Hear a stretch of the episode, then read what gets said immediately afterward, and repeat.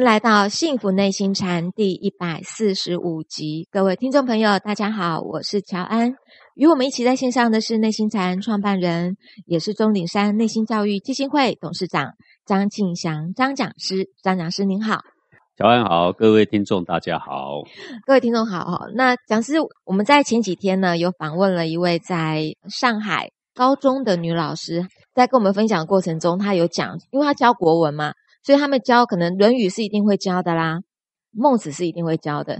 可是他会发现，在他们那个解释呃这句话什么意思的注释里面，也许是听了讲师的经典以后才知道他是错的，或者是他解的比较浅了。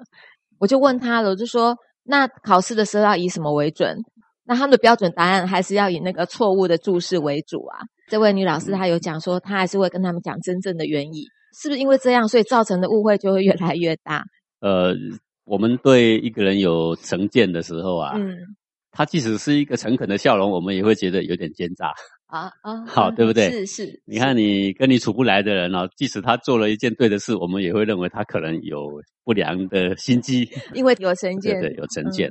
那我们现在的人呢，最古老的文化是，就是既爱又怀疑啊。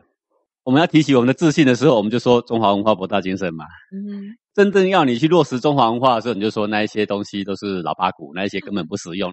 中华民族的落后都他们害的。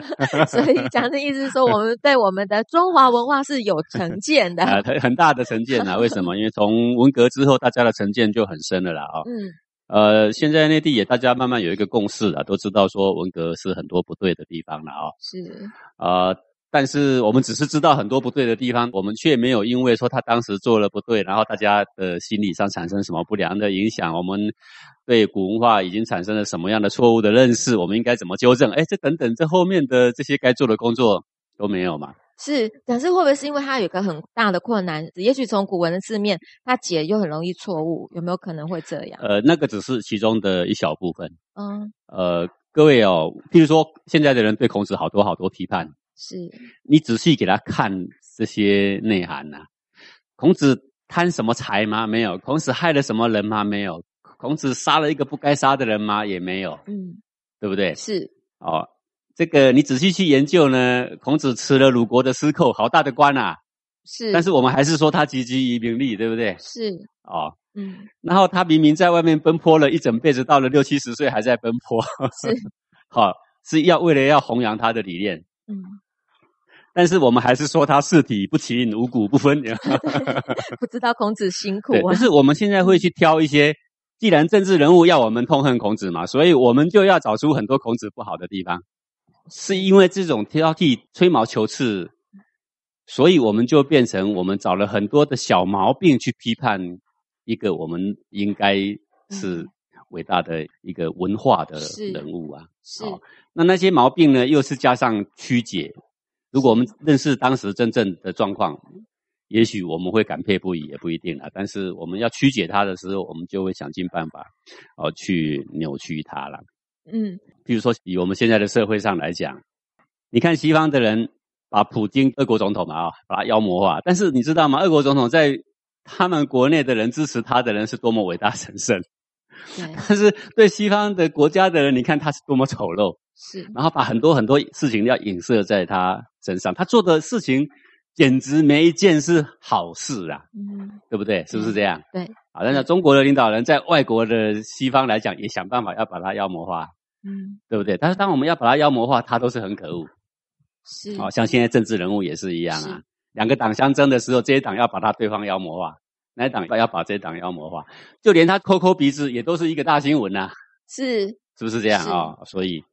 呃，我们现在对古文化呢，就是因为过去呃有了好长一段时间的一种文化上的革命，我们要破除过去的四旧，所以受到那一些的教育的人、误解的人、扭曲的人，他们对古文化已经有很多扭曲了嘛。对。而他而他们现在的年纪就刚好是在这个社会上是领导阶层的人嘛，所以动不动就会有一些批判歧视，在他的言行举止上都会发生嘛。对。哦，也就造成说，我们现在要去扭转这个错误的观念呢，相形上有一点困难。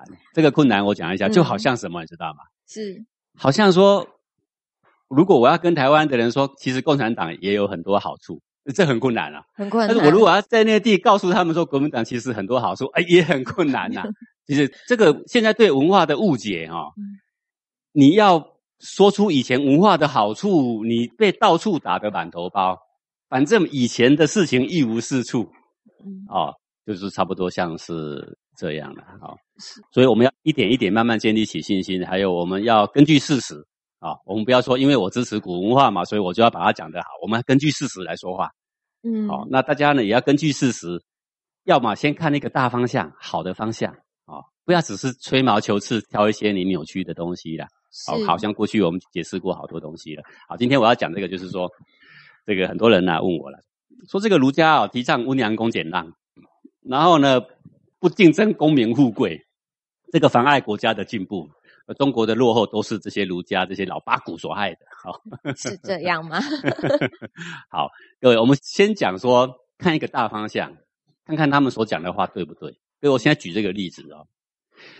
我们知道清朝是到一九一二年结束了嘛？哦，到七年前三世纪到十八世纪末的时候了，这总共有多少年？各位知道吗？这总共有两千多年呐！这两千多年众所周知，中国在这个地球上一枝独秀了，一枝独秀，是一个伟大的民族，统一的民族，对不对？你看语言相同，文化相同，哦，说这个形同文呐，居同轨嘛，啊，那么。这一枝独秀的这个期间，正是中华文化最昌盛的时候。我们现在讲说“一带一路”，其实就是这个郑和下西洋的那一条路，还有以前的丝绸之路，对不对？啊，这丝绸之路为什么那么兴盛？并不是中国人需要这个中亚的人呐，还是欧洲的人的什么货物呢？没有嘞，是那一边的人看到中国的什么丝绸，看到中国的瓷器，看到中国的茶叶，简直像发疯一样哎。各位，你知道丝绸之路多长吗？啊，一直走走到现在的土耳其，跨过欧洲，对不对？是。啊，在阿拉伯，他们都在内喽。以前的当前不是出使西域吗？是。你知道那一条路多长吗？各位，骑着骆驼，没有这个空中有什么指南哦，都没有哦，没有 GPS 哦，只有骆驼，只有骆驼哦。啊，经过很多沙漠哦，不远千里，带着黄金到中国要买什么？就是。听说东方有有一个明珠，东方有一个非常强盛的国家，东方有一个王朝，他们什么东西都是好的，我们没有什么东西可以跟他交换，就是带黄金白银去了。你知道这是中国多兴盛吗？各位，你想想看，这个兴盛的时期，我们好像全忘了一样哦。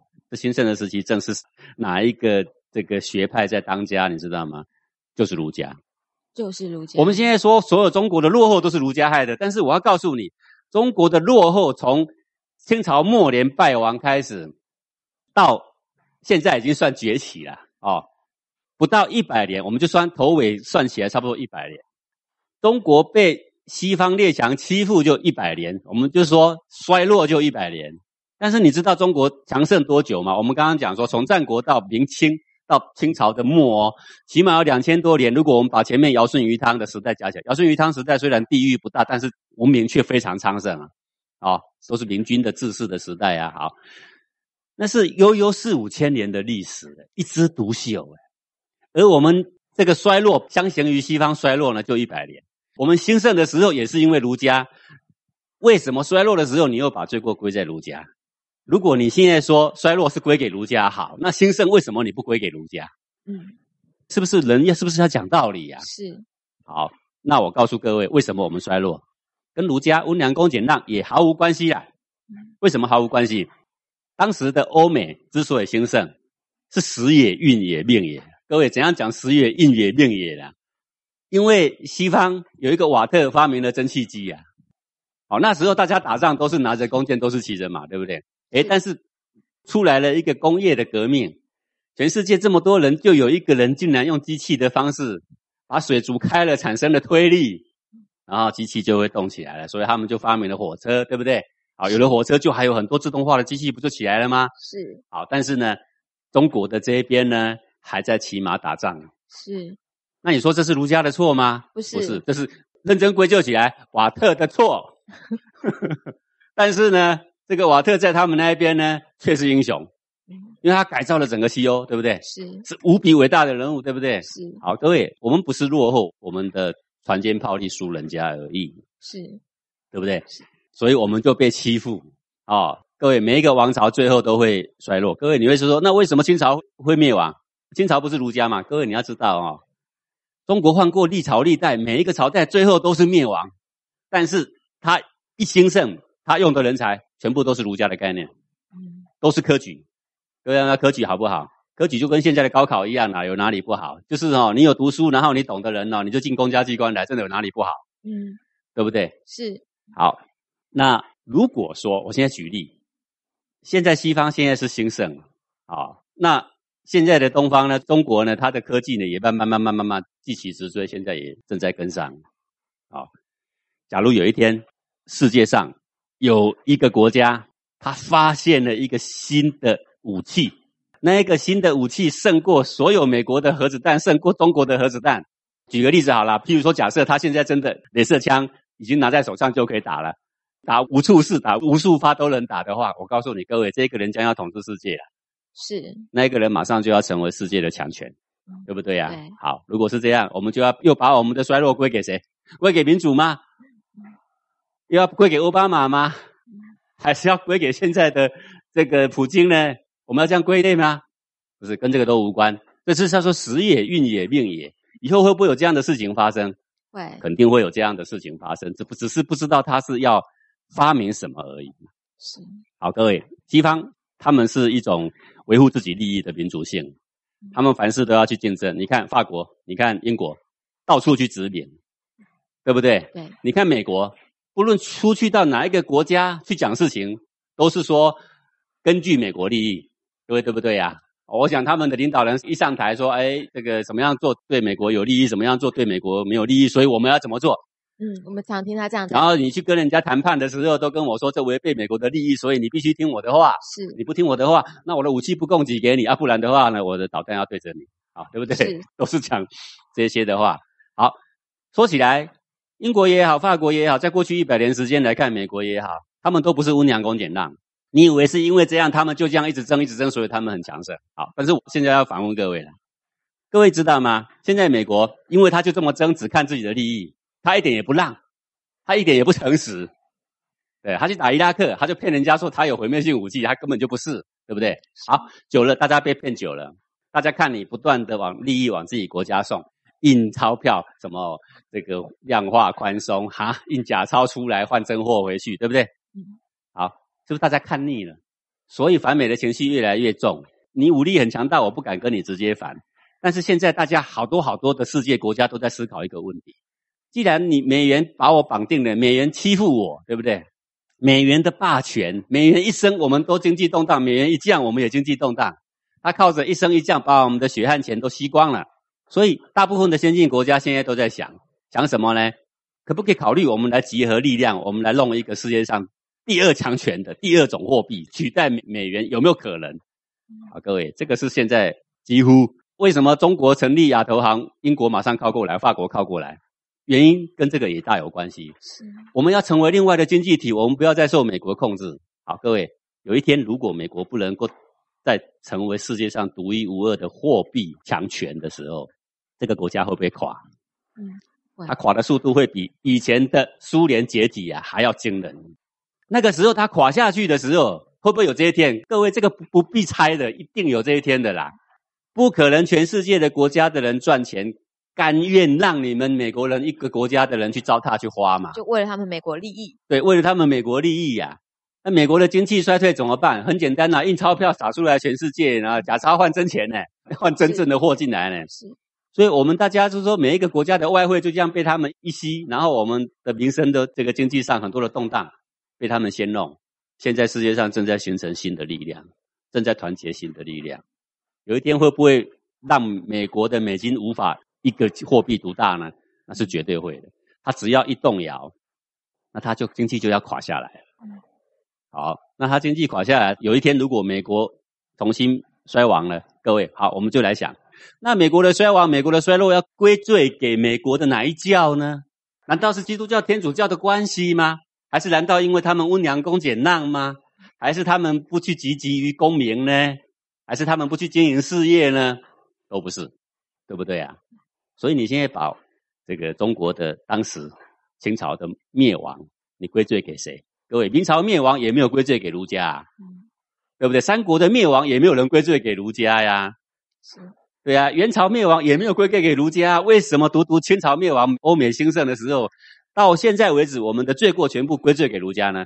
那只是因为文革当时提倡的很多反对古代文化的言论，只是因为这样而已啊，其实并不是其的别的原因呐，是，对不对啊？是。所以也就造成了我们对古文化很多的误会很多的误会，都是从那时候不断扭曲。因为前面的政治人物要我们去扭曲它嘛，所以我们就要来扭曲它嘛。我们想办法来迎合它嘛。啊，这个是不论你有没有读书，不论你权势多大，我想是大家都了解的，大家都会往这个方向，是，对不对？好，就像是这样，时也，运也，命也。啊，就像未来，如果美国有一天强权瓦解了，不是因为他们的宗教，也不是因为他温良恭俭让。他怎么样维护美国利益，不断跟人家争破头，他也不能够为求千秋不坠了。我相信再也没有一个民族能够像中华文化那么伟大，好几千年啊，都是世界第一啊，是对不对？好，所以我各位我们自己啊，我们要有相当的信心呐。嗯，好，这纯粹是时也、运也、命也啦。老天爷已经对我们够好啦，中国称霸好几千年呐。不是这样吗？是，光光看到我们的瓷器，他们就垂涎三尺啊！哈，还有人可以把丝做成这么细，啊，能够用麻做衣服，用葛做衣服就不错了，还能够用丝，这技术是怎么来的啊？对不对？各位以前还有金缕衣耶，对，金缕衣，对呀。现在古墓里面挖出来的剑，三国时代的剑呐，上面还镀金呢，这是什么技术？那个镀金到现在还没生锈哎。嗯，各位，中国一向都是。称霸世界，老天爷对我们已经太好了。我们现在常常会说，老天对美国太好了。我告诉你呢，美国再怎么强盛，不过就是这一百年的事情了。而它的灭亡也就在眼前了，根本不会太久了。等到它的货币不成为唯一的货币的时候啊，它的经济马上就要垮下来。那个垮下来是比苏联是更严重的啦。是哦，所以这只是时运的问题啊。然后一百年前，中国的龙头换换人做，换换西方做。结果他们的船枪炮利呢，八国联军把我们打的这个稀里哗啦，然后我们丧失了所有的信心，然后再加上呢文革的不断的提倡，致使我们对古文化有太多太多的误会了。好，好，那是不是真的孔孟他们温良恭俭让就不鼓励人家要奋发向上，不鼓励他们要去赚钱，呃，不鼓励他们去这个刺激社会的进步，是不是这样呢？嗯。要请讲师来为我们讲，是不是这样呢？这个我可以举好多好多的经文呐，直接来告诉各位，事实根本不是这样啊。好，那么孔子在《系辞传》里面呢，啊，他怎么说他的概念？他说：“富有之谓大业，日新之谓盛德。”对，富有之谓大业，可见得孔子希不希望说每一个人呐？去赚很多钱，把家境弄得很好，这很希望啊。希不希望国家非常的富裕？很希望啊。为什么？因为在《论语》里面也谈到过这些概念。当一个社会富裕的时候，民生富裕的时候，才有办法教他人生的道理，对不对？说富有之谓大业啊，这个为什么叫做大业？不是很有钱叫大业，而是说要把天下的人让他们均富，这是一个不得了的事业呀。各位，你不要以为这很简单呐，这不简单呐。我前几天看到一篇新闻呐，什么新闻你知道吗？各位，全世界最富裕的排行前六十二名哦，前六十二个人哦，他们的财富总和是后面三十五亿人财富的总和，完全一样的。各位，三十五亿是什么概念？就是地球人口的一半哦。各位，最富裕的六十二个人哦，他们的财富是等于地球的一半的人口。哇，这个是 什么概念？各位，世上还有这么不公平、不公义的事情吗？我们不是说哦，古代的古代不是说很多的大地主，因为大地主霸占了很多的财产，对不对？好，所以贫穷的人就会去跟他们革命，对不对？各位。那以前就算大地主再怎么富裕，有这样吗？有到六十二个人可以到是地球一半人口那么富裕吗？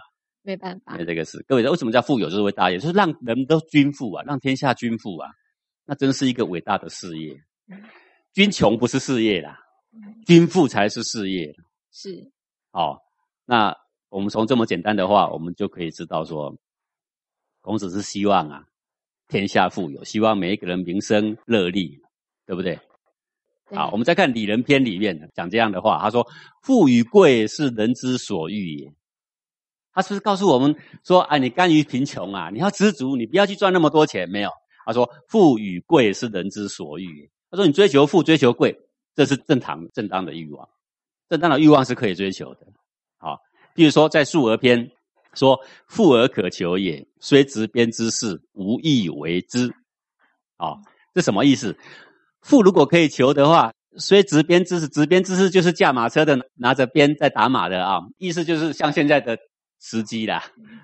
像这样卑贱的事情，我也愿意努力去赚钱。如果富是可以求的，我努力去赚钱；如不可求，从无所好。如果不可求，那你就甘守清贫了。从无所好什么？孔子说啊，饭疏食饮水，取功而整之，乐亦在其中矣。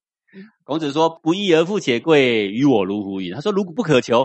那你就从无所好，那我们甘守清贫。但是如渴求呢？努力卑贱的事我都肯干，对不对？好，那这个分际在哪里呢？就在于一个可求跟不可求的分际啦。什么是可求？可求就是说光明磊落，我用正当的方法，我用光明磊落的方法，我就可以赚到财富，而且是很公平，而且呢不危害任何人，这就是可求的啊。什么是不可求？我必须去贿赂，我必须去害人。才能够富贵，那是不可求。不可求的话，你们不要这样，你们从无所好，你们就跟着我哈。这个饭疏食饮水，取功而整之，乐亦在其中矣啊！各位对不对？嗯。这孔子是告诉你说，你们都不要赚钱吗？你们都不要力争上游吗？你们不要让这个社会进步吗？没有，没有。他说啊，大家都应该好好赚钱，只要是公平正义的事情，最卑贱的工作我们也可以干的，不是说最大的才可以干，就算最卑贱的，我只要。无害于人，我可以光明磊落。为什么我不去赚呢？为什么我可以努力？我要在这一边甘守清贫呢？我去努力，我不害人，为什么我不去做呢？对不对？是好。那么这个孔子呢，是不是鼓励我们不要往上爬？是不是鼓励我们不要做官？没有，也都不是。好，比如说这个《论语》里面呢，子夏说：“学而优则仕。”学而优则仕，仕是什么？当官呐。他说：“你学学问哦，学到了。”这个很有心得哦，那就应该怎么样？要要去实践。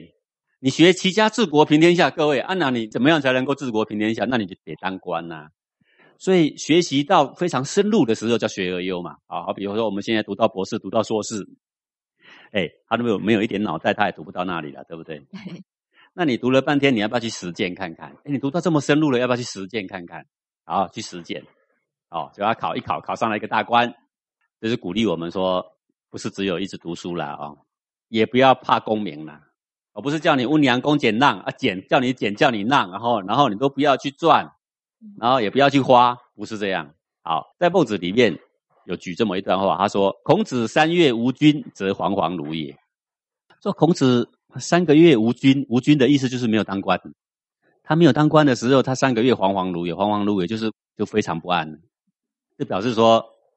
孔子时时都想要找一个适当的位置发挥他的才干，各位对不对啊？好，那我们由这个前面几段哦，我们就可以知道说，这个孔子啊，既希望我们去赚钱，也希望我们呢往高位的地方去爬，对不对？但是呢，他要我们知道分寸，就是可求跟不可求的分寸。哦，颜渊说：“用之则行，舍之则长啊。”这什么意思啊？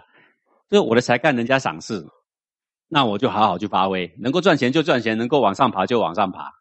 舍之则藏，说如果人家误会我，人家罢免我了，那我就把我的学问藏在民间了。怎么样叫做藏在民间？那个舍之则藏，不是把身体藏在山上哦，是把学问藏在民间。怎么藏呢？既然我在这个朝廷上我没有办法发挥，既然国君不用我，那我就回去教学。我把齐家治国平天下的学问呢，我教给百姓。那他们以后，他们有一天出人头地的时候，他们去齐家治国平天下呢，他不会把人给给教坏，对不对？是。所以孔子所有列国之后，没有一个正人君子愿意用他。所以呢，他六十八岁开始呢，他就在过这个教学的生活。然后在家乡里面的三思书、定礼乐，然后占这个周易、做春秋，有没有？是他就是把他的道藏于经典里面，把道藏于百姓之间呐、把这个道藏于学生之间呐、这个就是一个很好的积极作为的一种表现。嗯然后等到世道清明的时候，有明君的时候，他就会非常兴盛。那当然，你学问这么好，但是你碰到一个昏君的时候，你碰到纣王，你碰到桀纣，你再好学问也没有用。所以那个时候，啊，像纣的灭亡，你就不必把它归罪给儒家；桀的灭亡，你也不必归罪给儒家；慈禧的灭亡，你也不必归罪给儒家，嗯对不对？是那纯粹是时也、运也、命也。那欧洲、美国的崛起，纯粹是因为瓦特 工业革命啊，都是时也、运也、命也。而且我们现在，我是希望说，这个黄种人、中华子孙应该要对自己的文化要有相当相当的信心。我们回过头去看，说孔子做对了什么？孔子说对了什么？孔子给我们什么启发？老子给我们什么启发？古圣先贤留下对的精华，博大精深到底是什么？我们是不是要从里面去搜寻一些真正对我们可用的东西来？是好，那先不要怀着有色的眼光，带着这种呃扭曲的思想，我们硬要把古人都说成是不好的，说成是很笨的，说成很封建的，说成是很阶级化的，尽量把他们丑化。那跟我们现在的两党互相丑化是完全一样的，那不是一个读书人的一种态度，也不是一个正人君子的态度啦。嗯啊把这个古圣先贤对的，我们好好好的去落实，不是一讲到古文化就嗤之以鼻啊。那这种人，纯粹是对古文化有误会太深了啦。对，这个讲师您带着我们哦，可以从那个历史，我们可以从三千多年、四千多年，你这样把我们整个解析下来，我们就知道说，原来我们真的是很短视，对，这是摆着的一个事实嘛，明明白白的事实嘛。对，曾经这么兴盛，为什么你不不归功给儒家嘛？是啊，那么多的朝代都灭亡，也没有人归归归罪给儒家嘛？是，为什么最后这一次大家对儒家恨得牙痒痒？一个是瓦特，一个是瓦特，一个是文化革命。是是，谢谢讲师哦，又帮我们解开，让我们可以用更正确的这个眼光来看我们的历史，读了我们的历史。感谢讲师您今天的空中讲授，也感谢各位听众朋友的收听。我们下星期同一时间空中见喽，拜拜。